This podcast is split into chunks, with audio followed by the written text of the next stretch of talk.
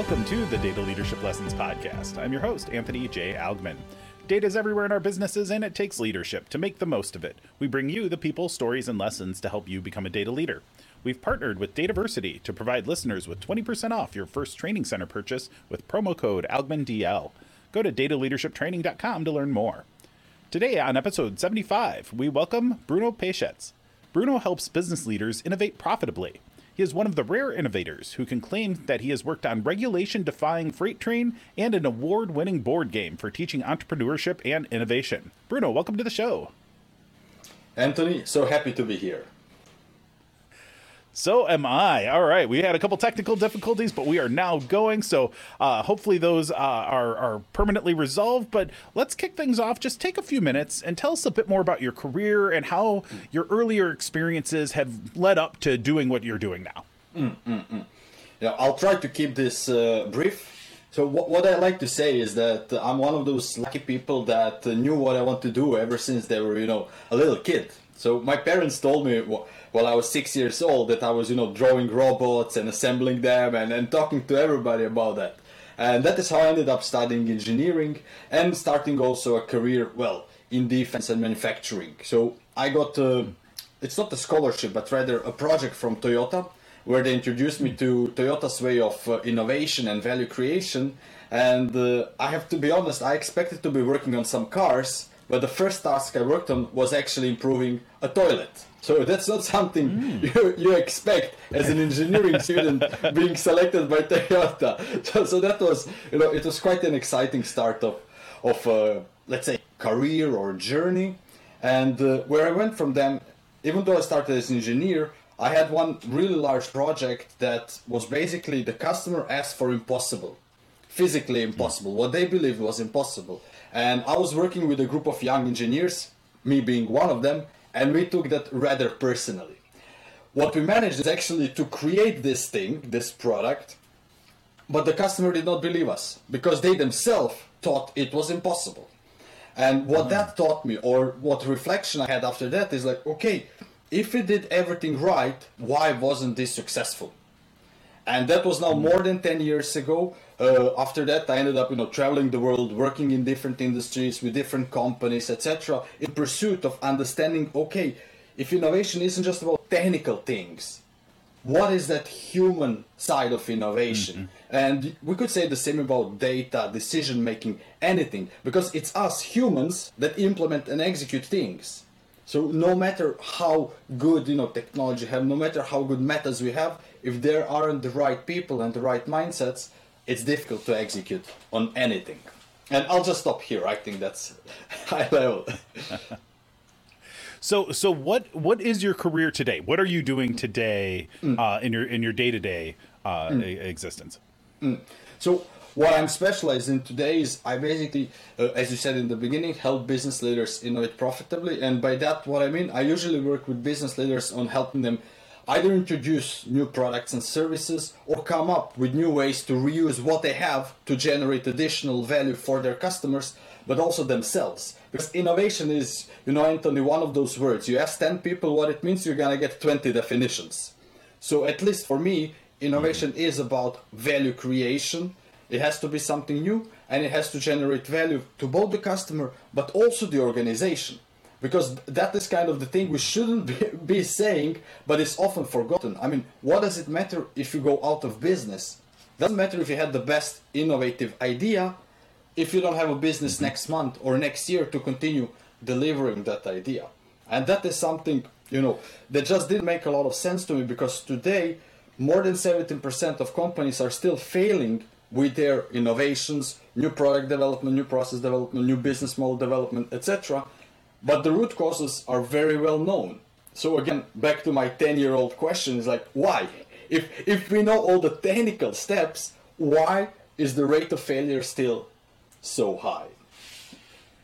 And it's human side. I love this topic. This is going to be so much fun. So I have so many questions. So the first thing I want to ask you is so what is the relationship? As you were talking about innovation, I'm like, is innovation opposed to operations or is it connect, like, what is that relationship between innovation and operations? I'm reminded of a thing that I recall hearing in my when I was studying for my MBA, and it was, you know, we were doing, this was a class like on innovation. They said, you know, with enough analysis, every new idea sounds bad. Like, you can always point to data that shows that this idea is not going to work. This innovation, this opportunity isn't worth doing, because, I mean, there's no real data on what happens if you do it, because that's what the whole point is. So it gets me thinking that when you think about, like, operational enhancements or the kind of operating of business, like you just said, there's the need to deliver actual business results. And it almost sounds like, on the surface, innovating is, in the at least day-to-day context, opposed to operational efficiencies, even though I suspect that can't actually be the case. Can you talk about that and those relationships? I'd love to. And it's actually my state or my position on that is very close to what you said at the very end. It doesn't make sense that these two are opposed. So I actually did study a lot Toyota production system, lean manufacturing, operational excellence, operational efficiency, etc. And it just never made sense to me that to oppose continuous improvement or operations versus innovation. It just doesn't make sense. It is trying to turn business into extremely discretionary entity. And that's just not reality. When you treat innovation and operations as two separate and distinct entities, what you're creating in your organization is unhealthy competition, in which innovation is always going to lose. That by itself is not always bad, because a lot of innovation activities lead to destruction of value. So that is a bit counterintuitive thing. Healthier way to think about relationship between operation and innovation is like this. What I like to say is, if you wake up one day and decide you want to deadlift, I don't know, 500 pounds, you cannot just go to the gym and do that. You'll probably herniate discs or hurt yourself very badly. You need to go to the gym and you need to work out, you know, every day or every second day. You need to have specific diet, you need to have specific exercise regimen, etc. And then, depending on your physical attributes, you will get to there maybe someday. How fast? It all depends on a number of factors. The same is between operations and innovation. If you don't continuously do small things, small improvements, it doesn't need to be breakthrough innovation, it doesn't need to be disruptive, radical, out of this world, but small things, a little bit better than yesterday. What you're doing is you're developing the muscle needed for actual innovation opportunities once they come. That, to me, is the healthiest relationship. Again, if we look all the way back to Toyota production system, and if we have to go into their terminology, today Kaizen approach is very well known. It's their approach to continuous improvement. What's not so often spoken about was their approach to Kaikaku, which was kind of breakthrough improvement. So from the very beginning, they had both. You had this continuous improvement rolling up, and then the breakthrough, big jumps, big jumps, big jumps. So to me, this is symbiotic relationship. It's mutually reinforcing. Unfortunately, when we have different goals in organizations that politically start competing, then that is when we don't have then these functional relationships anymore. Now, I just want to briefly touch about why I said that innovation often leads to value destruction. And you did say something like, if any idea is analyzed long enough, we will find plenty of reasons why not to do this. And this is where a balance needs to be struck. Too much analysis of any idea is a waste of time by itself, unless this was an idea of, I don't know, $1,000 million, and you would waste all of that money. In that case, it was worth the analysis. What is more important is to have strategy as a set of filters. So instead of over-analyzing every idea, your first question should be, okay, how is this aligned with our business or where we want to take our business? If it's not aligned with that, it doesn't make sense to analyze it at all. It might be a good idea, but not a good idea for us. So there's always this matter of fit between the organization and the idea. And then the best approach is to gradually increase the detail of analysis and match the detail of analysis to amount of investment in an idea. So if you and I, Anthony, have an idea to paint some walls so it's a better atmosphere here and we rest faster, and if that requires us $1,000, that shouldn't have the same approach as looking into how to develop a new electric vehicle, for example, which is something completely different level of investment. And especially when we talk about innovations, it's a continuum. It's not, it's either innovative or it isn't. There's a continuum of innovations, which I like to describe like this. The closer it is to what you're doing today and the customers you're serving today, the less risky the innovation is, the less uncertainty there is. Those are the things that I was talking about, pumping the muscle, the workout. You have to do a lot of those things before you think about, hey, if we are a car manufacturer, how about we go into ice creams? That's something completely different. You might say we want to serve ice creams in our cars, okay, but you never did that before. This is extremely uncertain. So you need to treat such an idea very differently from, hey, we want to have a new cup holder in our car. I'm just gonna pause here to see how that lands with you and your experience. So I'm curious as you talk about this, and I think it may be related to this notion of overanalyzing decisions, because we see patterns with larger enterprises, larger organizations struggling to innovate, even struggling to compete eventually with some of the upstarts that are much more innovative. I even think about some of the organizations that are kind of classically felt as innovative, like Apple is, I think, a good example where they're everyone thinks they're super innovative, but you look at like the last 10 years and you're like, actually, they're very iterative. They've actually been continuous improvement more than they have been wildly innovative. They kind of perfect things that exist in the marketplace. They take largely a fast follower strategy much of the time. So though people have this impression of them being innovative, they're much more, I think, akin to what Toyota was and is in the automotive industry, is that they're taking what is good and they're constantly making it better, and that gets them quite far down the line. But it gets me to the fundamental question that I have is, why are large organizations seemingly so ill-equipped to innovate when they have so many resources that the smaller upstart organizations don't tend to have? What do you observe with that? Why is it so difficult? So one thing is there's no internal infrastructure to actually support someone who has an idea.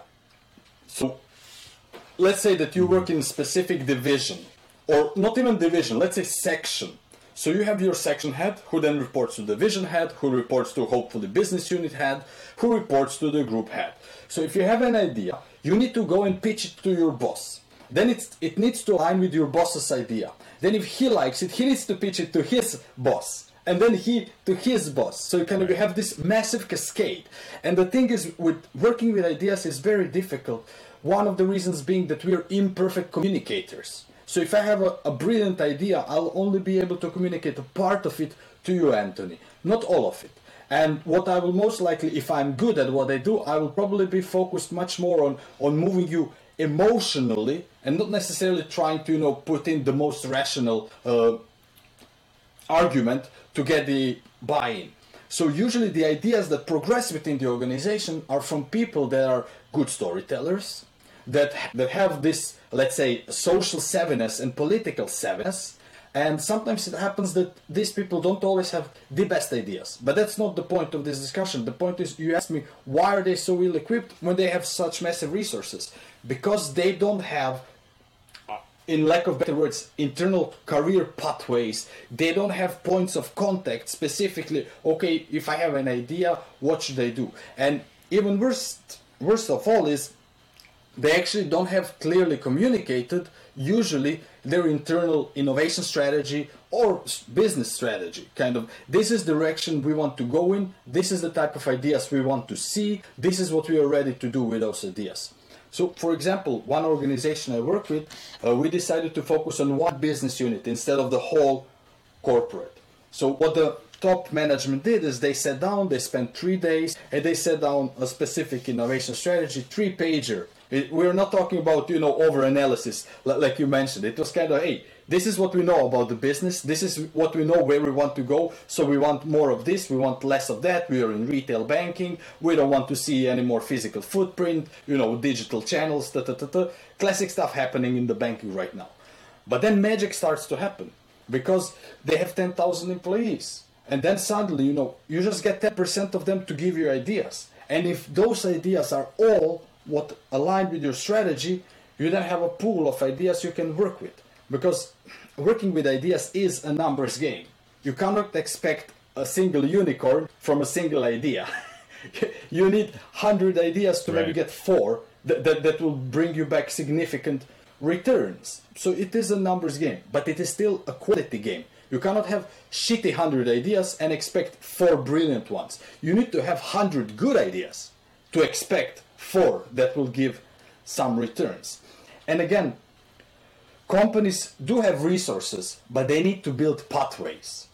In a lack of better, you know, because I don't want to say that they need to build organization, because it's not that. If you go and try to have chief innovation officer, innovation division, innovation department, innovation won't happen magically suddenly because of that. Because people that have the best ideas are people doing daily operations. Back to our previous comments. And it is the best ideas come from exposure with the customers. So you don't want some elite hit team that's, you know, newly hired to create the future of your organization, because they have no context, no history, no understanding of your business. The best ideas will be coming from the front lines, and it is on them who you need to be focused on to create an easy way for them to give forward an idea, to get funding for that idea, to get that idea in front of the right decision maker without making their job a living hell.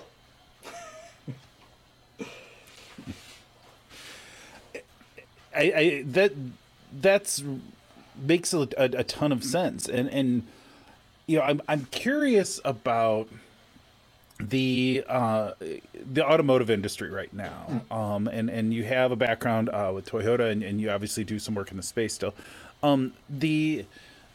We're seeing this move towards electrification, and I'm seeing and full disclosure, I am a huge fan of electric vehicles. I have a long driving commute most days. I have purchased electric vehicles. I've been studying this area. But I'm fascinated because I see this kind of bifurcation of the market and how different organizations are going towards it. You have, you know, Tesla, which was not the first electric vehicle manufacturer in any kind of scale. That was actually GM, probably, I think, can lay claim to that in terms of mass marketing an electric vehicle. But Tesla made it viable as a business model. It wasn't just a research study, which I think the early GM cars were. So you have Tesla kind of leading the pack on this highly innovative upstart side, where you see organizations like Rivian and Lucid. There's a bunch now that are coming out with new cars and new whole organizations tied to electrified vehicles that are software first, car second, and are kind of changing this industry. And now you see the large traditional automakers kind of realizing, we need to do this. It's clear that we're on a path towards electric vehicles as being the standard at some point in the future, and how soon that is debatable. But every major automaker has said, yes, we need to be in the electrification game. Otherwise, this is like being in the horse and buggy game after automobiles were invented. We see that. We know that that's happening. But what fascinates me, and I'm curious your thoughts on this, what fascinates me is that the organizations that are these legacy automakers, the traditional manufacturers, they've approached this seemingly by saying, you know what, we know how to do, we know how to build cars. We know how to build good cars. We know how to build reliable, stable, you know, cars at scale. We can build millions of them. What they're not very good with is software. They don't know how to do all these crazy, innovative, software-driven things that they have that they're seeing in their competitors. And so the way they're addressing this competition is by building a better car and then trying to solve for software second.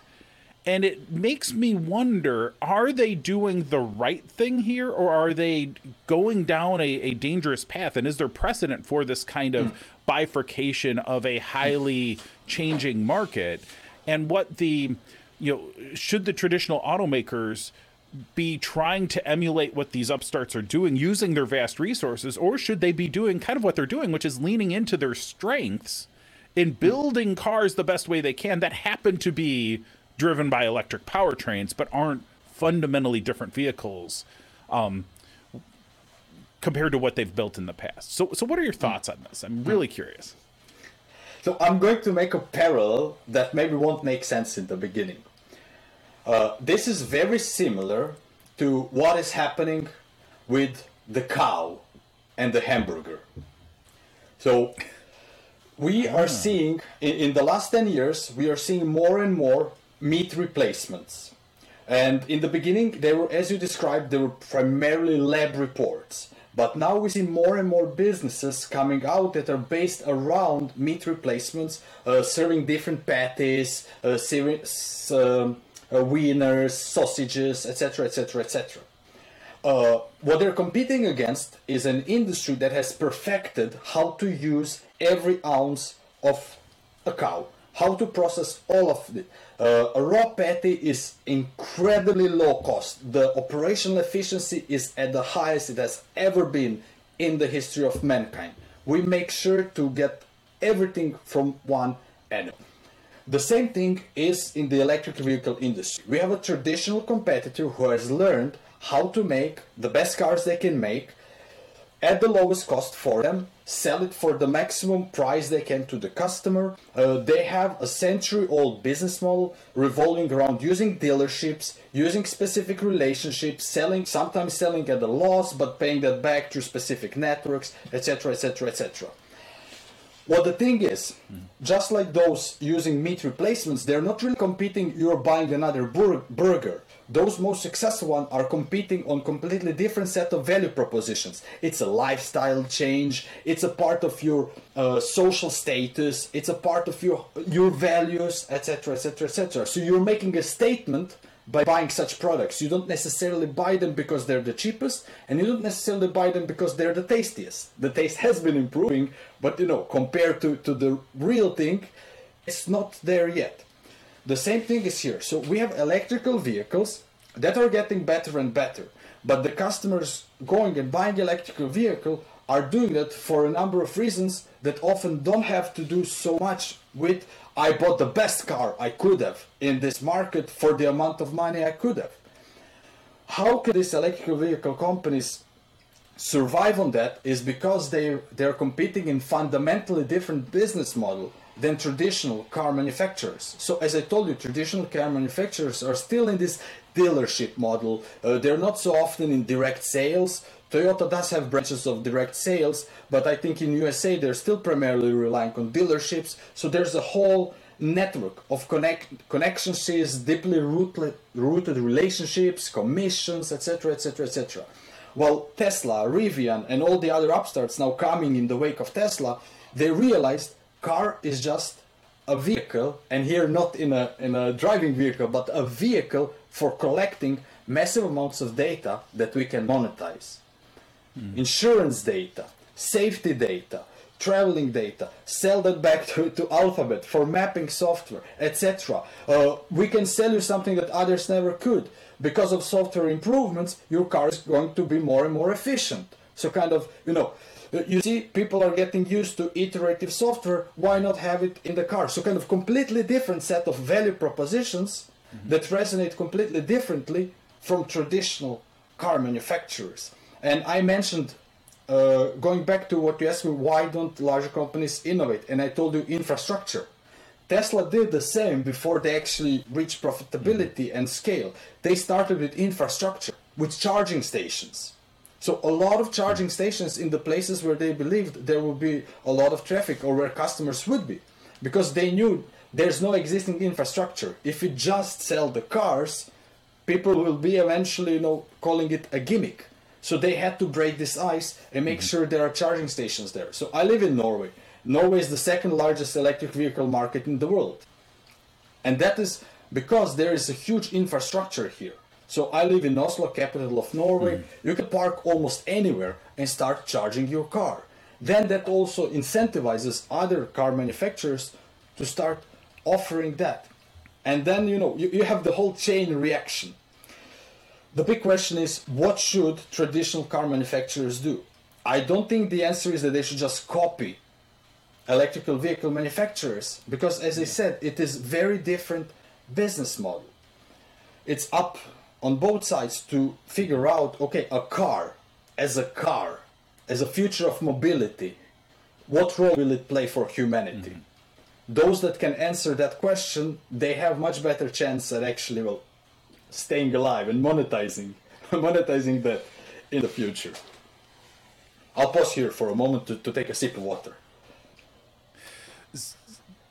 So you touched on one thing that I think is extremely important that I want to emphasize, and that is the upstart kind of Tesla and company, Tesla and friends, will they are so focused, and it's not just on the software that you're giving to the users, to the people driving these automobiles, but it's that collection of data that they are being very careful and thorough about, that is behind the scenes. The user's probably not even thinking that much about it, but it's that kind of thing where you think, oh wow, Tesla's been collecting this data, driving habits, road mappings, how do we interact in these kinds of situations? Like, that's where it's not as simple, 10 years worth of data on millions of cars at a granularity that no one in history has ever captured before is an enormous competitive advantage over the traditional automakers, who I question even today if they are fully realizing the importance of that data collection function for the future innovation opportunities that they may have. Is would you agree with that statement? Do you observe that may be the case, that they're focused on what is the product we're creating versus what is this ecosystem that we're trying to develop? Absolutely. It's like they're playing two very different games, and that is apparent. Should they be playing the same game? Well, that's a question for every company. That to me is a strategic question, which every company should answer for themselves. But it's absolutely true what you're saying. People sometimes do get confused, and they think Tesla and Rivian, etc., they're in the business of making cars. They're not. It's just like Google is not in, or Alphabet now, is not in the business of making YouTube or making internet browser or making Android operating system. All of that for them is a channel to provide more ads. That is their main revenue stream. So everything they do it as a sort of a channel. Even their autonomous vehicle, they don't want to enter a business of selling autonomous vehicles. They want you in autonomous vehicle because they know that in that time span, if they can serve you that and that number of ads, that and that number will convert, and that number will ka-ching in their pocket. So they're playing the ad game in multiple different channels. I cannot tell you what game is Tesla exactly playing. To be honest, I don't think Elon Musk even knows it. I think a lot of things they do is fueled by his interest and kind of, what draws his attention. But the fact is that they have been collecting a lot of stuff that will be much easier to monetize than traditional car manufacturers, who are focused on their optimized business, and they want to keep it optimized. But they will need to challenge the status quo, and you cannot do that from the position of staying optimized. One other challenge, not to get too far off topic, but I think it's relevant to the conversation, is that the traditional automakers have typically developed their cars using thousands of suppliers. And with the supply chain issues that we're seeing coming out of the pandemic, it's a real challenge for these automakers to start sourcing different kinds of parts. Think about when you have that many suppliers, how many of them are specifically involved in creating components for internal combustion vehicles? I would imagine probably at least half, right? Like, there's going to be a lot that don't really have a place in the future with electrified vehicles, because those engines are much simpler. Those motors, I guess they're not even engines, but the motors are mechanically much simpler. So there's need for fewer parts, which means need for fewer suppliers. Unwinding some of that and refactoring some of that has to be a difficult business challenge as well, especially when you're in this, you know, kind of cash cow state of internal combustion, where you're not going to turn off the, you know, motor or the internal combustion engine vehicles in favor of going 100% electric. But it's going to be continually disruptive, and over time it's going to be less and less profitable, because more and more folks are presumably going to go to electrified vehicles themselves. Do you see a parallel in any other industries that have had this kind of complexity around supply chain issues tied to the larger organizations, the more historical organizations, where the switching costs and the cost of innovation actually becomes much higher because of those business relationships? Can you think of any other examples where this kind of pattern has played out before? Yeah. So what everybody can probably resonate that is from a smaller place, not from necessarily a capital, is whenever in their area there was a big player that left for whatever reason. And usually there would be an array of small businesses, family businesses that were all about serving the big player in the area. And when they would leave, eventually all these small businesses would die out. It would be the children or the grandchildren that would pick up something else and possibly migrate from the place. And this is something similar. So you have smaller places that are all about creating specific type of part. When that part is not needed anymore, they will be challenged to either reuse their skills and capabilities to start creating something similar, ideally for them, and serve that to specific other industry, or they will have to go out of business. It's been happening all the time. And if you think about even the gold rush, it's probably the thing. When there was a gold rush, it wasn't people that were coming and trying to find gold that profited. It was people with shovels and pickaxes. When the gold rush stopped, those shops stopped as well. A lot of cities just disappeared. I mean, cities, they were towns or not even towns, villages. And they would just disappear overnight as they were made. What we are better off today, hopefully, I hope so, is access to information is so much easier. So what I usually say to companies that are looking, starting from the position of, hey, Bruno, this is what we know how to do. We are really good at that. What else could we be doing? That's that position. You need to take stock of everything you know. And then you need to try to figure out, okay, what other things could we be making? What I like to equate that is, you know, going to the fridge, opening the fridge, seeing what you have, and figuring out the dish you're going to make. Sometimes it's obvious, sometimes it isn't. For example, there was a... What was it in English? Pipe manufacturer. They were doing actually pipes for automotive industry that was cut to the mansion. You know, it's a very mundane part, but the business was all about that. The thing happened is the big car manufacturer in the town moved. They closed the plant because car manufacturers have been closing a lot of plants in the last 10 years. So what they did was they analyzed their know-how in creating specific type of pipes. They realized something similar is used in aerospace industry, and they had good, I would say, luck in this case. They had machines that can manufacture to the precise measurements for aerospace industry. So they took their skills, they took their know-how, their references from one industry, and they moved and got a customer in aerospace industry. It's a mundane example, but I like to focus on mundane examples because a lot of tier 3 and other suppliers are exactly in that. Tier 3 suppliers doesn't deliver the whole engine. Mm-hmm. They deliver a nut.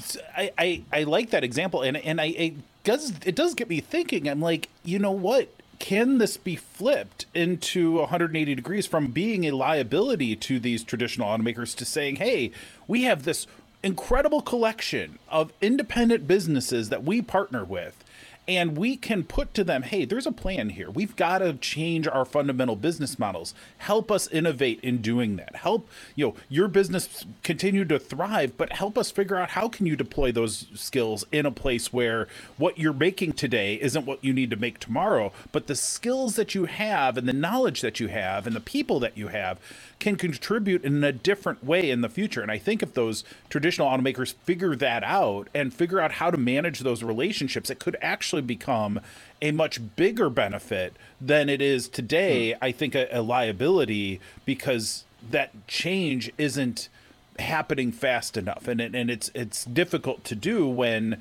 the money keeps coming in the immediate term, and then all of a sudden it becomes too late. And you see that kind of, it got me thinking, I think back to like the old video rental organizations in some ways, where, you know, Netflix came along and kind of disrupted the industry initially with these DVDs by mail and things like that, but then went all in on streaming. And that was the final like death knell of that old industry. And it still took 10 years to resolve it, but that was the moment when they went full into streaming before the technology was even quite ready. The impacts that ended up having in every community that had a standalone video rental store is tremendous, because like I can remember now where those stores were in my town where I grew up.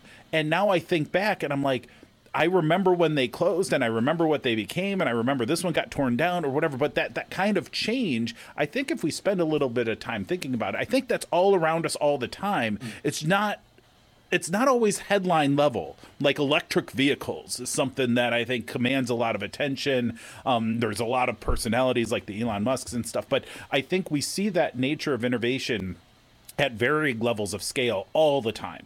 And I think it's a fascinating thing to think about there. So I wanted to ask you, because I know, you know, we've talked a lot specifically about like the function that you do, but you have a background as well in doing a lot of martial arts. And I'm just curious how your martial arts training actually influences what you do from an innovation perspective, because I imagine there's a connection there too. Yeah, you're imagining correct. So I've been training ever since I was a little kid. I don't know, 6, 7, I don't remember anymore. And where I use the most my martial arts approach is in actually coaching. So one of the things I realized the most when training kids, you know, when you're training kids, you need to talk in plain language. You cannot just talk to them. You need to show them, walk them through it, you know, and have a lot of patience. You know, you show them how to roll, you show them 3 times, then they do it, they fall over, kick themselves in the head, start crying, and you know, you need to explain it again and again. You cannot tell to the kid, you know, take 45-degree step backwards, lean down, roll over. That doesn't work. So what they did to me was, okay, I don't want to talk to adults like kids, but the thing is, the simpler we communicate with each other, the more plain language we use, and not just our words, but also show, demonstrate, walk through them, help them experience that, the easier it is for me to do my work. You cannot learn how to throw if you don't learn how to fall. And you cannot learn how to fall unless you fall. And I've seen that the same thing works in business. I am confident in what I do because I did it. I innovated. I invented. I made things that did not exist before, genuinely. Some of them were very successful. Some of them were not successful at all. I was able to learn from that, and I was able to improve on that. So then when I walk and I work with other business leaders, I'm speaking from a place of something I did, and I can see what they're doing and immediately correct or advise, because it comes from experience and expertise, not just from the book or something similar. And another thing that I find extremely invaluable is discipline. And I would say, you know, that's for every martial artist. You have this. You need to put in the hours. You need to repeat the movements for thousands of times. You will understand them intellectually, you know, after 3 times, but that does not mean you will perform them or implement them. It doesn't matter, like Tyson and Muhammad Ali and all the things that they were doing as great boxers. Yes, they had a set of moves and you knew what was coming. But just because you knew what was coming doesn't mean that you could take it. That's right. And that is very true. Yeah, well, and you know, I think that's a great note to end today's show on. I think it's been really interesting to think about this. Bruno, thank you so much for being here. I really appreciate it, and I'm glad we've made it through without too many technical difficulties, and I'm glad we'll be able to share this information and your wisdom with the audience out there. So happy to be here, and Anton, thank you again for great conversation. And before we go, what's the best way for folks to find you after the show? Okay, so first thing, Anthony has all my contacts, so Anthony is your guy. You can always reach out to him. Second, www.pesec.no. So I make everything available on my website. You will find a lot of material, some ebooks. Everything is freely available because I had good fortune of having access to good education, and I promised to myself, you know, what I learned, I will share with others, and I stick to that. So that's it. The easiest way to find stuff. Outstanding. Bruno, thank you. And thank you all out there for joining us today. As always, you'll find more information about our guests and links in the show notes. Go to dataleadershiplessons.com to subscribe and check out past episodes and accelerate your journey with training at dataleadershiptraining.com. Stay safe during these unusual times and go make an impact.